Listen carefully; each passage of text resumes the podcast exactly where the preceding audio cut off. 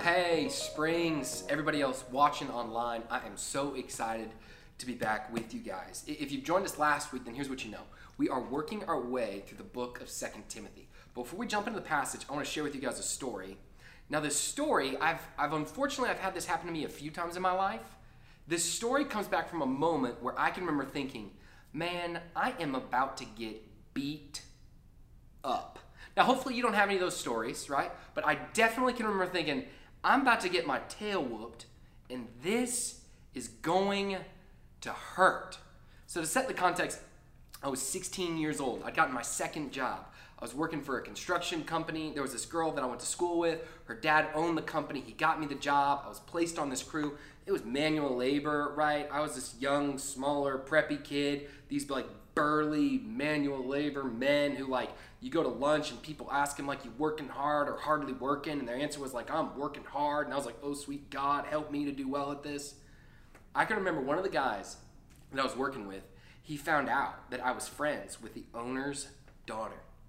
One afternoon, he just starts talking about her. He's being disrespectful. He's being inappropriate. And man, I'm getting worked up. At this point in my life, I would have said I was a Christian, but I wasn't a Christian. So the path that I'm about to take in the story, I do not advocate or recommend. It was foolish, but that was the one I went. I'm telling him to stop talking about her. I'm asking him to stop talking about her. I'm looking at the foreman being like, man, you know her. Why are you allowing him to talk about her? And he just keeps going and going and going. And I came to this point where I realized, I gotta say something. I have to do something. But if I do something, I know where it's gonna end. And where it's gonna end is it's gonna hurt. Because in my mind, the only thing I could do left was, okay, I'm gonna start a fight with him. Again, don't recommend it, bad idea. Because again, the guy that I'm specifically talking about, at that point, I was still five ten, right? Honestly, probably five nine, three quarters. I like to flex on that. He, sincerely, six four and jacked. Me, five ten, not jacked. And I can remember thinking to myself, this is going to hurt. But there's this moment I couldn't get him to stop. I needed to say something. I needed to do something. And I just looked at him and I said, all right, man. And I walked up. I took two hands straight on his chest and boom, pushed him back. He goes back. He's startled. Like I'd had the shovel in my hand. I set it down right before because I think, okay, it's about to go down. Like, let's do this. He looks back. He kind of rears up. All of a sudden, our foreman, praise God, Saint Carl is what I'm going to call him. He runs in between, separates us out of nowhere, creates division. He's yelling at me, and because there's a guy in the middle, I now feel comfortable enough to yell at him. Again, don't recommend this strategy. But I can just remember thinking like, oh, I'm going to survive, right? He goes home. He's upset. Got to call the boss. Everything gets resolved. But guys, I can remember thinking, I got to say something. I have to do something. But if I say something, if I do something, I'm going to suffer. There will be pain, and it's going to hurt. The reason I share that is because that's a story that I was reminded of as I read the passage that we're going to be in today. To, to kind of frame the context, Paul, this church leader, this church planner, he's writing to a church leader, to a church planner, his disciple, Timothy. Timothy is in the midst of facing persecution, opposition, difficulty, and trial. To where literally, if he goes about and he tells people about Jesus, if he acts on his faith, he runs the risk of being put in prison. He runs the risk of death. And Paul's going to preach to him. He's going to say, hey, Timothy, keep going. Hey, Timothy, you tell them the good news of Jesus Christ. Hey, Timothy, say something. Hey, Timothy, do something. But he's going to have this promise where he's going to say to Timothy, Timothy, if I know if you do this, it's going to hurt. Guys, I'm so excited today because we're going to talk about how as Christians, as we grow in faith, as we grow to understand the gospel, as we grow to share our faith in Jesus Christ, there's this promise. As we become, the language the Bible is going to use today is unashamed, not embarrassed, not apologetic, courageous, bold. As we become unashamed in our faith, as that grows, something that's going to grow with it, this truth that you will suffer for. As you become unashamed of the name of Jesus Christ, you will suffer for the name of Jesus Christ. And, and you got to remember, too, the context. The persecution that Timothy faced was literally potential loss of life. Paul writes this letter to him from a dungeon cell under Emperor Nero, where he's likely going to immediately, and he will in reality, lose his life. They'll take his head. But he's writing to Timothy and he's saying, be bold, tell the world. And yes, Timothy, this is going to hurt. It makes me think about persecution. What persecution really looks like today, because here's the truth, guys. We here in New Braunfels, Schertz, San Marcos, uh, Canyon Lake, persecution looks very different for us in this context than it does to Timothy then, as well as across the globe today. There are places who gather on a Sunday morning in other areas of the globe who they, they don't have the privilege of virtual technology, so they'll walk. They'll physically gather, but as they walk, they'll think through, did people see me? Do they know my name? What will they do to me? Do they know where I live? Where they face loss of life. They face imprisonment. They face their family finding out and them being abandoned by their family and exiled from their village. They face real severe persecution. That obviously is not the same truth for us here in our context. So what does persecution look like? What does it look like to embrace the truth that as we grow in being unashamed, it's going to hurt? You probably grew up with the same adage I did. Sticks and stones may break my bones. By the grace of God, we here do not face persecution of sticks and stones. Did Timothy? Yes. Do others in the world representing the same faith of us today? Do they? Yes. But what's really more true of ours? But words will never hurt me. Now, here's what we know. That's not true. Words hurt you. Words hurt me. Words are hurtful. But it's this idea. It is very different. To where I think for us as we embrace, is we want to grow in faith, is we want to be the same type of church leader that's used by God to advance his kingdom, to share his gospel, is we want to do that. We need to know, well, what will we face? The best language I can use for it is moderate to severe criticism. People will look at you and think you're weird. People will look at you and act like, man, you're overdoing it. And this is true of people who don't believe in Jesus, and this is going to be true of people who believe in Jesus, but they don't want to live as unashamed. They will try to shame you for their lack of being unashamed. And what is Paul saying to Timothy? What is Paul saying to us? This is going to hurt, but it's worth it. Tell the world about the goodness of Jesus Christ. So where are we going to see this? We're going to be in Second Timothy chapter one. We're going to look at verses eight through twelve, and we're going to see how this is going to hurt. And there's three ways. It's going to hurt because we suffer. The first way, we suffer for the mission, we suffer for the message, and then we suffer as a messenger. To again remind you of the immediate context as you start turning there and you grab your Bible. The immediate context for this is last week, Paul was writing to Timothy to give him a, a reminder of courageous faith. He says, hey, faith is something you got to fan it into flame. It's meant to grow.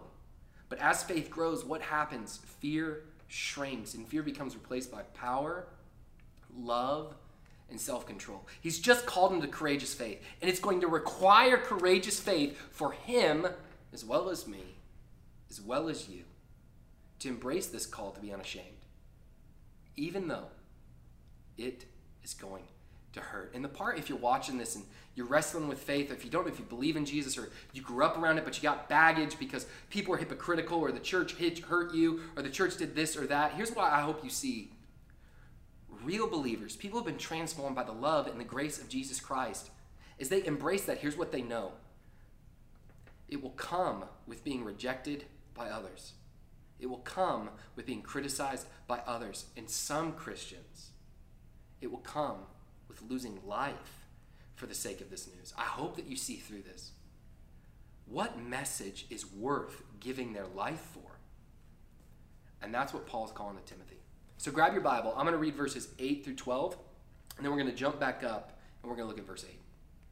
Therefore, do not be ashamed of the testimony about our Lord, nor of me, his prisoner, but share in suffering for the gospel by the power of God, who saved us and called us to a holy calling, not because of our works, but because of his own purpose and grace, which he gave us in Christ Jesus before the ages began, and to which now has been manifested through the appearing of our Savior Christ Jesus, who abolished death, brought life and immortality to light through the gospel, for which I was appointed a preacher and apostle and teacher, which is why I suffer as I do.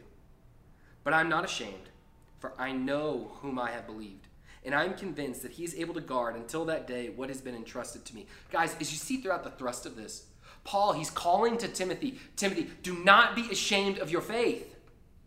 Tell the world, but as you tell the world, what will happen? He promises him, you will suffer. This is going to hurt. Verse eight sets up the first way. Verse eight, I'm going to reread that. Therefore, so it's connecting from that courageous faith from last week's context.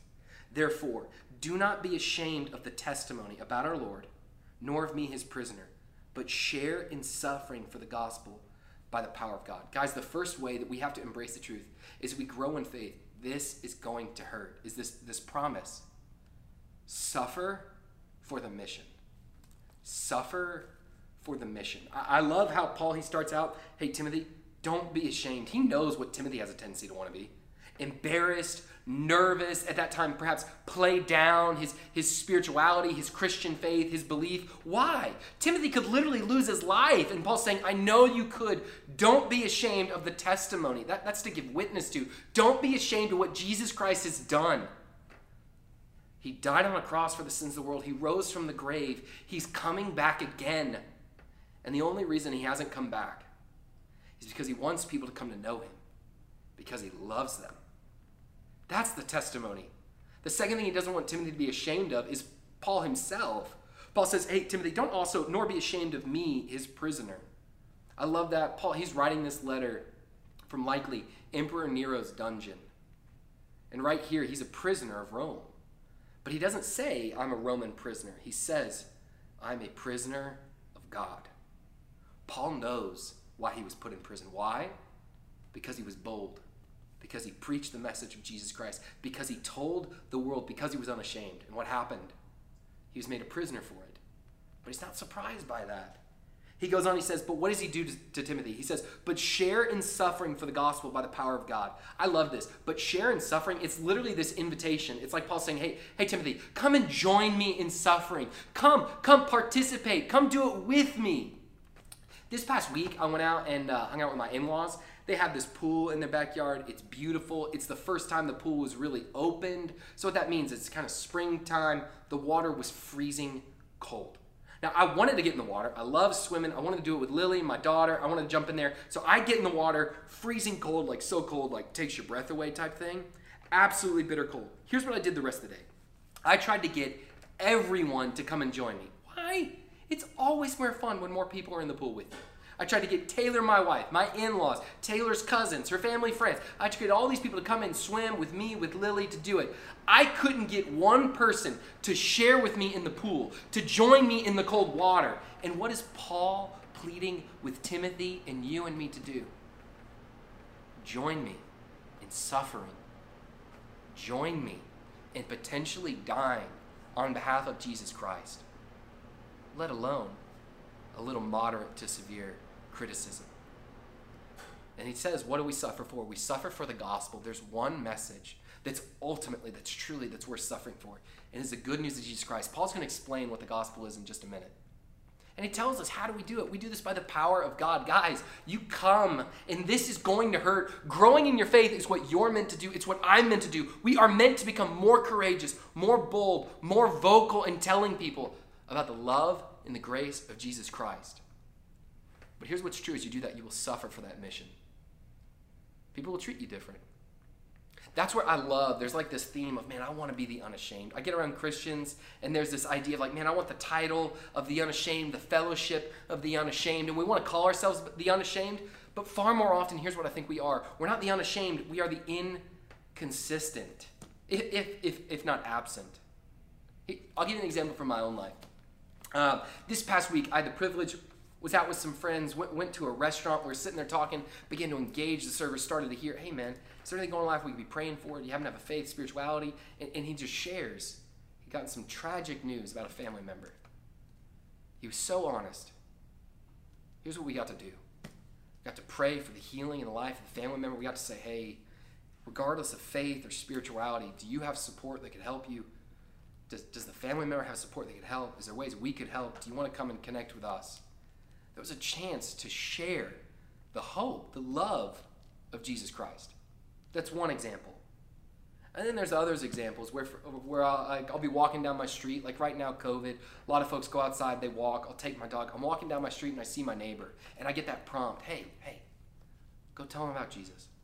Go start up a conversation with him. Go, go try to navigate that, take it to the gospel, and I think to myself, nah, I'm not gonna do that. Like as I read this, I thought about, imagine if the Apostle Paul was with me on that walk. Right? Imagine if the Apostle Paul was with me. We're out, we're walking my neighborhood. I know it takes imagination, right? We're walking my neighborhood, I got my dog, we're going there, we're walking past. Paul comes up, he sees the neighbor. He knew I'd shared my faith before. He knows that I'm a believer in Jesus Christ. He knows I want to be unashamed. He knows I want to be courageous. He knows you want to be that. But we're there, we're, we're walking, and he sees the neighbor come up, and I say, oh yeah, great, no, good to see you. And I, and I just keep going. I don't try to make that, that transition to a spiritual conversation. I imagine walking down the road and Paul being like, hey, hey, I, I just noticed you didn't share that time, right? It seemed like you kind of felt prompted by God. It seemed like you wanted to share that. What happened? And I look at Paul, well, Paul, you know, it, it just didn't quite feel right. And Paul would say, oh man, I, I, I can get that, right? I imagine, and you think back on the life of Paul. He said, man, were you worried right there? Because this has happened to me before. Like, were you worried right there that your neighbor, right? That they were going to hurt you, that they might beat you, that they might stone you. Like I saw a couple sticks and some rocks over there. Were you worried they were going to get that and then come after you? No, Paul, I wasn't really worried about that. Oh, well, hey, your neighbor, are they a part of like law enforcement? To where if you like started sharing with them, they could go and they could put you in prison. And I know Lily's at home, Taylor's at home, Tripp's at home. It'd be so hard to be away from your family. Like I know that'd be challenging. Is that kind of why you didn't do it? No, Paul. That's not really why I did it. Well, hey, I don't understand. Why not? And I could go and look at him and say, well, man, you know, I just, I didn't want to be that guy. You know, I, I didn't want to be the weird one. I didn't want to make it awkward. And the next time my neighbor sees me, they think, oh, that, that's the proselytizing neighbor. You know, I'm just going to go more the relational route, try to get to know them over time, and then hope it somehow just magically comes up naturally in conversation. Guys, how do you think the Apostle Paul would respond to me? How do you think the Apostle Paul would respond to so many of us? We're not marked by being the unashamed. We are marked by being the inconsistent.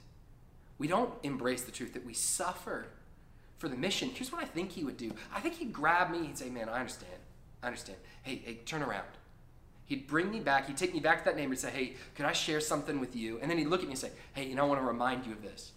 He'd share with them, hey, here's the truth. There's a God in heaven who loves you, but your sins, they've offended God. He's holy and he's just. And because of that, he demands holiness. You don't make that cut. And Paul would say, neither did I, neither does John.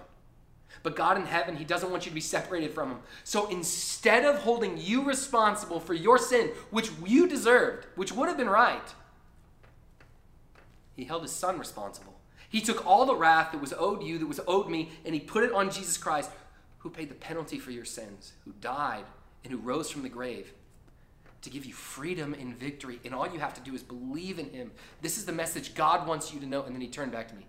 This is the message God wants to remind you of. Why, guys? Because here's this truth. This, as we go to share, we suffer for the mission. This is going to hurt. It's going to be hard. But there was a moment where God in heaven, we'll talk about it in a minute, where God in heaven realized, okay, the redemption of mankind. I want my people to be with me for eternity. And Jesus Christ knew this is going to hurt. I will be torn from the Father, forsaken. I will bear the penalty for the sins of the world. Though righteous, I will become marked by sin. Yet what did he do? Yet for the joy set before him, he endured the cross. He knew it's part of the mission. Guys, we are called to suffer for the mission. And as we grow in an unashamed faith, here's what's true. This is going to hurt. Sometimes I tend to think about, well, if I just say it the right way, or if I just do it the right way, then I can totally avoid all the awkwardness, all the difficulty, all the frustration, all the fact that they're going to get upset with me and say things like, how could you, or who are you to say that to me? I, I, I tend to think, hey, I could just say it perfectly. Sometimes you can't. You always try to get better. You say it with gentleness and respect. But guys, as we grow in being unashamed, we will grow in a suffering, but it's a privileged suffering. Let's keep looking at why it's even worth it, right? Let's jump back into the passage. I'm going to read verses nine through ten, and really what it's summarizing here is the gospel. It says, who saved us, so talking about God, who saved us and called us to a holy calling, not because of our works, but because of his own purpose and grace, which he gave us in Christ Jesus before the ages began, and which now has been manifested through the appearing of our Savior Christ Jesus, who abolished death and brought life and immortality to light through the gospel. I love this, guys, because Paul right here, he's saying, hey, Timothy, I'm calling you to be bold. I'm calling you to be courageous. I am calling you to tell them. And this is going to hurt. But the second thing that he says is, Timothy, you will suffer. But here's what's true. You suffer, excuse me, you suffer for the message. Like right here, what Paul's celebrating is he's celebrating the truth of the gospel. He, he starts it out, but here's what happens. Uh, verse nine, God who saved us and called us to a holy calling. It's this idea of saved. He took you from darkness to light. It's salvation. And then from that, he doesn't just leave you there. He calls you. This is this theme of like this divine authority bidding you to participate in a holy calling. You've been given this mission.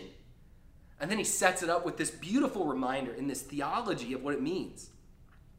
Not because of our works. How, how do you be saved? How do you be called to a holy calling? It's not because of what you do. It's because of what you believe.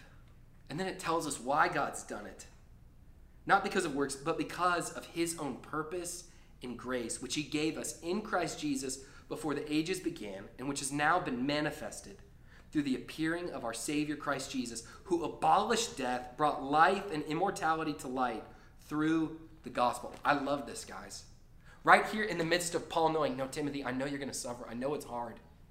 He's reminding him the truth about why Christians do it. He's reminding him of, Timothy, here's what's true of you, and God wants it to be true of them.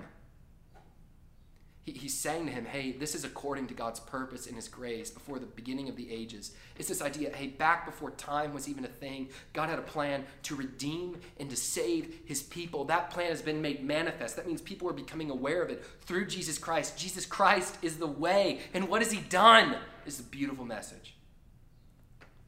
He's brought to light through the gospel. He has abolished death. Your Bible, it may say destroyed. Because of Jesus Christ, him rising from the grave, the enemy of death has been defeated. And then what does it translate? What does it, excuse me, what does it transfer? Death for life. What is life? Knowing God, this life and the next, which what does that become? Immortality. This sense that when this life ends, it's the jumping off of heaven in paradise with God, all because of what? The gospel.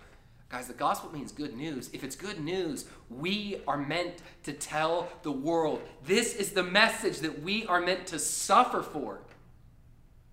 But so many times, I don't think we do that. Like when I think about we're called to be the unashamed, we're called to suffer for the message. I don't think we do that. But instead, and I've got some notes here, I think what we do is we don't suffer for it, but we almost tiptoe around the topic. Right, we kind of walk on eggshells. And here are a few reasons why I think other people try to get us to walk on eggshells, as well as why Christians walk on eggshells in the first place. Right, the first one, and this is what keeps us from being unashamed. It keeps us from wanting to embrace the truth. No, it's hard, but you got to tell them. First reason is this, and I'm sure you've heard this. Hey, hey, thank you for sharing that with me, but there's no way Jesus Christ is the only way to heaven. That's so exclusive. How could you be so exclusive? How, if God is so loving, how could he ever do that? How could he say that? How could he do that? And we hear that and we think, well, I, I don't want to be a part of anything that's exclusive. And we begin to water down or to tiptoe around the message. Guys, we don't change the message. We share it. We preach it. Acts four twelve, it says, there is salvation in no one else. There's no other name under heaven, given among men by which we must be saved. Second reason why I think a lot of times we, we kind of shy back or we tiptoe or become ashamed of this message is people coming like, dude, why do you got to be so dogmatic? Like, why do you got to be so serious? Like, why can't you just kind of chill with this and make it a little easier? Like, who are you to say that? That's just your interpretation. You don't really know. No one can really know. People use that and you're like, well, man, I don't, I don't want to sound like I'm the only right person. I don't want to sound like I'm the only thing. We start to tiptoe. We start to walk around. We don't want to upset. We don't want to concern people. Galatians one nine talks about, if you ever advocate, if you ever share, or if you ever water down, tiptoe around the gospel, the Apostle Paul talks about what his hope is. He says, as we have said before and now say again, hear this, if anyone is preaching to you a gospel contrary to the one you received, let him be accursed. I don't think we water it down, guys. I think this is a message that we're suffering for. It's not our message. We don't tweak it and change it. We preach the one that God preached into our souls where he gave life, and we tell the world. And guess what happens? It'll hurt. That will be hard. Oh, this is another one. Hey, Jesus, Jesus wouldn't want me to ruffle feathers. Like, I don't want to rock the boat. And then this is my favorite, the way a lot of times, and this is particularly used from Christians. And Jesus, man, he was friend of sinners. Like, he hung out with sinners. I'm going to focus more on, like, relational evangelism, getting to know people. I don't want to say something that might upset them. And then all of a sudden, people start thinking they have to embrace the past, which is true, the baggage of the church, and how all we did was just condemn other people when God called us to repentance. And I think it's their job to become Jesus's P R manager, because no one would ever want the, the truth of the gospel to upset or to offend someone. Here's what I think is right about that. As we go to suffer and share this message, we do as Christians, we got to be really clear, we should not be what is offensive, how we share. We're called to share with gentleness and respect. We are called to be loving, but we're called to speak the truth. But that truth of the gospel, is it inherently offensive? This idea, you're a sinner, that's offensive. You need a savior, you can't do it on your own, that's offensive. And apart from him, you'll spend eternity in hell. Guys, that's offensive. Here's what Jesus says, if you ever wonder. He wouldn't want me to ruffle feathers. Luke twelve, verse fifty-one through fifty-two, he says this. Jesus, do you think that I've come to give peace on the earth? Someone else would answer, well, yeah, of course. You came to make it harmony, peaceful. He answers, no. I tell you, I didn't come to bring you peace, but rather division. For now on... It, or excuse me, from now on, in one house, there will be five divided, three against two, two against three. The, the text is going to go on where he's going to talk about father separated from mother, children separated from parents, in-laws from family. He's going to talk about how this gospel, this truth, it divides. It can be inherently offensive, which is why, guys, as we go to embrace this reminder, we are missionaries. We are church leaders. God has sent us to Schertz, Canyon Lake, New Braunfels, Seguin, San Antonio, Austin, wherever you're from, you are a minister of light. As you preach the gospel, as you point out the difference between light and darkness and the redemptive power of God and how he loves you, just as you are, and all you must do is believe in him. But from that belief, he won't leave you there. It'll upset people. It will discourage them. You'll have friends that look at you weird. There'll be other parents that don't want their kids to hang out with your kids. There will be people when you go to do business deals, your boss is going to ask you to do something unethically, and you'll say, hey, I don't want to. It's not that I'm condemning you, but it's because of my faith in Jesus Christ. That's not the way I want to live my life. And the boss will say, how could you? You'll miss promotions. You'll have family members at Thanksgiving that'll treat you in a negative way. And here's your job. Suffer for it. That comes with it. Grow in faithfulness. Remind yourself God loves them and he sent you to tell them. He sent me to tell them. Guys, it won't always just be easy. This is going to hurt, but it's totally worth it. Let's jump back in the text. I'm going to grab my Bible. We're going to look at verses eleven through twelve. Jump back with me. So this is Paul. He just said, hey, in response to the gospel, that's the context from before, verse eleven. For which I was appointed a preacher and apostle and teacher, which is why I suffer as I do. But I'm not ashamed, for I know whom I believed, and I am convinced that he is able to guard until that day what has been entrusted to me. Guys, this is going to hurt. And the third reason that we suffer for is we suffer as a messenger. I love how Paul starts it. He says, for I was appointed an apostle, excuse me, a preacher, an apostle, and teacher. Here's what he's saying there. I've been appointed a messenger. Now, now Paul is talking there about his gifts or perhaps the offices that he held, right? You don't have to be a preacher. You no longer, you can't be an apostle, but just a strong spiritual leader would be what that'd be like today, right? Or even the gift of a teacher. But here's what's true of every believer in Jesus. You are a messenger of God. You are meant to tell the world. And Paul connects the dots. God has made me a messenger. Had he made Timothy a messenger? Yep. Has he made you, believer, a messenger? Yes. And he connects the dots. And you'd think Paul would like try to get away from this. You'd think Paul would like try to tell Timothy, hey, Timothy, I know it's hard. It's going to get better. God doesn't want you to go through hard things. Like, God's for you. He wants to bless you. Like, the abundant life is meant to be marked by joy and peace, not marked by fear of losing your life. You think he might go that way. He doesn't.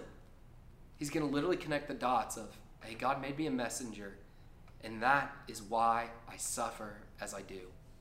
There's this direct using the language of correlation as well as causation.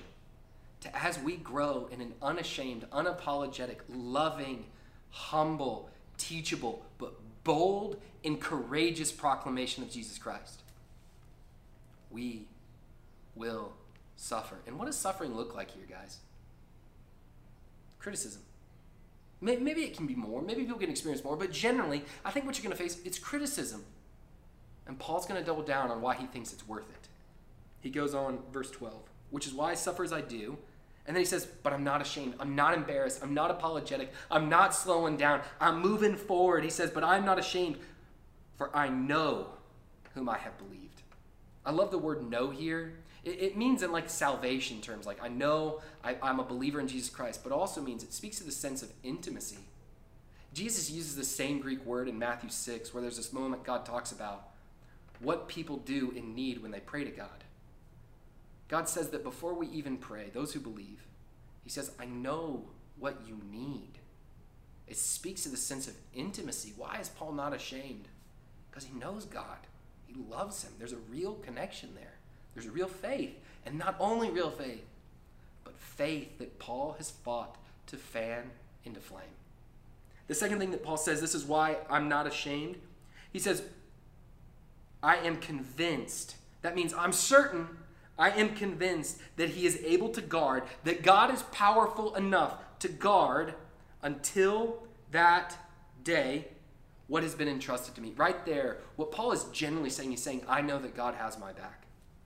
Right? Specifically, it speaks to no matter the pain, no matter the suffering, Paul knows that he is guaranteed an eternal salvation with God. Yes, the process of death can be excruciating. But what awaits on the other side? It's life. It's seeing Jesus Christ. It's realizing all of this has been true. It's wanting those moments to be like, man, I wish I could have been more faithful. Now I see him. You're so true.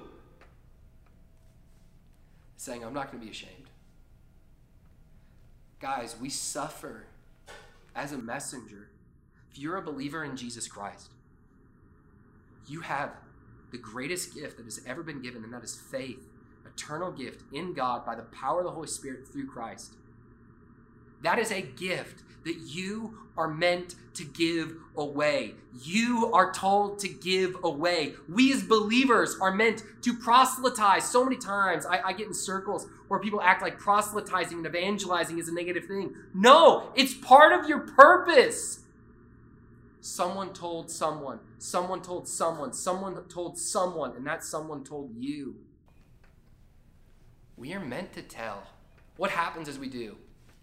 It'll hurt. I can remember I was in high school. I had this friend, Megan. She was always encouraging me. Like, she bought me a Bible for graduation. She thought I was a Christian. I thought I was a Christian. It was confusing. But she told me this whole time, right? I wasn't. She told me that uh, growing up, her church, she went to youth group every summer. And they'd go on these trips. And every year, they chartered the same bus and the same driver. And it would drive them to this youth group camp. They'd get on the bus. Youth pastor would go with them. And they'd drive to this camp. I think it was in her fourth year, so she was a senior, just about to graduate high school, and she came back and she told me what had happened. They go, they get on the bus, and all of a sudden the youth pastor is talking to the driver. The driver comes up to the youth pastor and says, "Hey, I just want you to know, this past year I became a believer in Jesus Christ. It's transformed my life. I understand now. He abolished death, and I now have life and immortality. This is the greatest gift I've ever been given." Driver celebrating, Megan's sitting there, and she can kind of overhear it. She's in one of those front seats, and she's celebrating hearing that, and then, and then the driver goes to ask at the youth pastor one question. He says, "Man, can I just ask you one question?"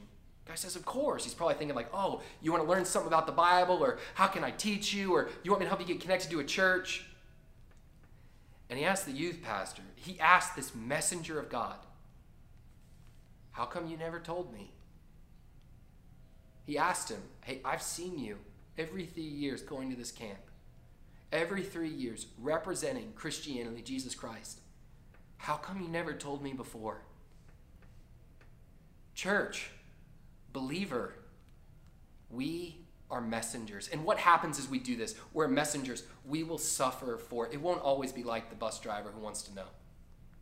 Sometimes you'll go and you want to share your faith, the gospel of Jesus Christ, with a family member that's ill. You, you, you don't know if they really believe or if they don't, and you want to go share with them the, go, the gospel and hope of Jesus Christ. But you know, if you go tell them, they'll respond well. But there's going to be another family member that as soon as they find out you did that, they're going to look at you and say, "How could you? Why would you? Why take advantage of? How dare you jam that down their throat? What did you do?" You go and you tell them both. You're going to be a student, and this summer, all of a sudden there's going to be other kids who want to go do something, and you know, wait, wait, wait, I believe in Jesus Christ. I'm not condemning you, but that's not a reflection of what I believe. I'm not going to go. And they're going to look at you and say, "What's wrong with you? Why do you got to be so weird? Why do you got to be so religious? Why do you got to take it so seriously?" This is going to hurt. You're going to want to walk up and share with a stranger. You're going to walk up and share with a server, a neighbor, and you're going to get insecure, and it's going to be awkward, and they're going to look at you different. And, and they may even, as I said before, your kids may no longer be able to hang out with their kids. What should you do? Tell them. Tell them. Tell them. So guys, what's the application out of this? Here's what we do. The first thing, if you don't know Jesus Christ, reach out. If you're wrestling with faith, reach out. We want to share with you the gospel. It's the best news that's ever been told. It changed my life. God wants to use it to change yours. The second thing is, if you are a believer in Jesus Christ and you are unequipped to share the gospel, to share the good news, humble yourself. Reach out. We will train you. We will help you. Third thing, if you are a believer in Jesus Christ and you are unequipped to share your testimony, what God has done in and through you in your life, how he took you from light to darkness, humble yourself. Reach out. We will train you. And then what's the fourth thing? Go and share your faith. Go and share your faith. But as you do it, you got to know, this is going to hurt. Does that mean you don't do it with gentleness and respect, loving? No. But you go because love, it rejoices with the truth. You're a messenger. I'm a messenger. I'll close with this. As I think about even the, the context of this story, Paul, he's writing this letter to a church leader, Timothy.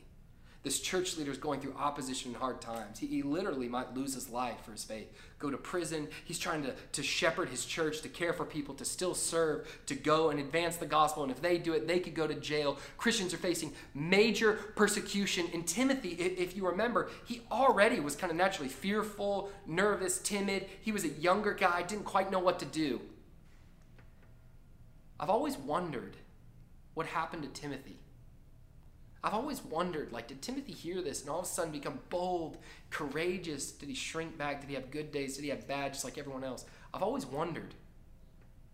This past week, I, I don't know the full part about Timothy's life, but this past week, here's what I found out according to church history. Paul, he likely wrote this letter in sixty-seven A D. In ninety-seven A D, so thirty years of time go by, Paul would have passed away, sixty-seven, sixty-eight A D. thirty years go by. Church history records a story of Timothy. Timothy was eighty years old at the time. He was a bishop. He was a bishop, faithfully telling people about Jesus Christ. The town he was in, there was a procession. It would have been like a parade for the Roman goddess Diana. There was this parade for this false god. Timothy comes out, this one who was, was fearful and nervous, didn't quite know how to respond in the midst of the suffering and the opposition. He comes out, and, and church history records that in the middle of this procession, he went out. And he lovingly, he tried to interrupt it. And how did he interrupt it? He started preaching the gospel. He started proclaiming to this gathered group of people, God loves you. He's made you in his image, but you've turned from him. You've rebelled. You've sinned.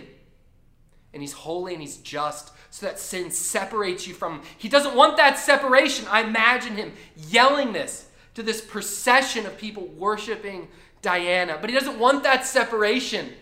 So instead of making you pay the penalty, me pay the penalty for my sins, he put all of that on Jesus Christ. You know Jesus, he died, he rose from the grave. His people are believing this. This faith is transforming. This news is advancing everywhere. And I wonder if he told them this. And I wonder if he sat there and he thought, man, is this going to be one of those amazing moments like Paul's told me where all these people come to know Christ? If the gospel's transformed, if the city changes, if these people repent, they come to believe in Jesus, what is God going to do in this moment? I wonder if he had that feeling. What if? Church history says the crowd turned on him, that they beat him. Then they dragged him through the streets, and they stoned him to death. You know what he did all the way to the end of his life? He embraced the truth God has sent me to tell. And this is going to hurt. Guys, we don't have the same procession as you go out and you see worshiping Diana. But you see people worshiping careers, cars, money, status, significance. You see people who come and they even use the banner of Jesus Christ, but they don't know Jesus Christ. And what are we meant to do? Even though they're going to look at you different, even though there's criticism, even though they won't like you, and even though it gets hard and awkward and difficult, we tell them. We share. We boldly proclaim as the insecurity in us, we fight through by the power of God. Church, we suffer for this mission. We suffer for this message. And we suffer as messengers. This is going to hurt. But this is absolutely worth it. Let me pray that we, as leaders of God's people, we would do that. Lord, I thank you for your word. God, I pray that you would grow this in me, grow courageous faith. Make me more of an evangelist. Make me one who when people come, they just know, no, John's going to share his faith. He's going to tell. Make that the reputation of the Springs. Make that the reputation of your global church. You've told us amazing news. May we tell others. May we not think and expect it to just be easy. May we know that we'll suffer for it. You've promised of this. Let us not be surprised. Help us to not shrink back. I thank you for the folks who do this faithfully. God, I pray you give courage to the folks who want to do this more. They don't sit in guilt and shame at this message, but they feel empowered by the reality. It, God's going to help them. May they know that we will help them. Lord, we need your help to do this. It's in your name that we pray. Amen. Well, guys, as always, thank you so much for joining us, connecting with us online. I hope you're able to enjoy the time, connect with God through his word.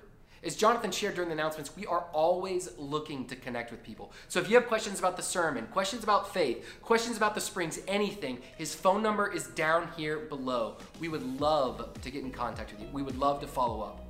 But in the meantime, can't wait to see you guys again virtually next week. Y'all go. Have a great week of worship. We'll see you soon.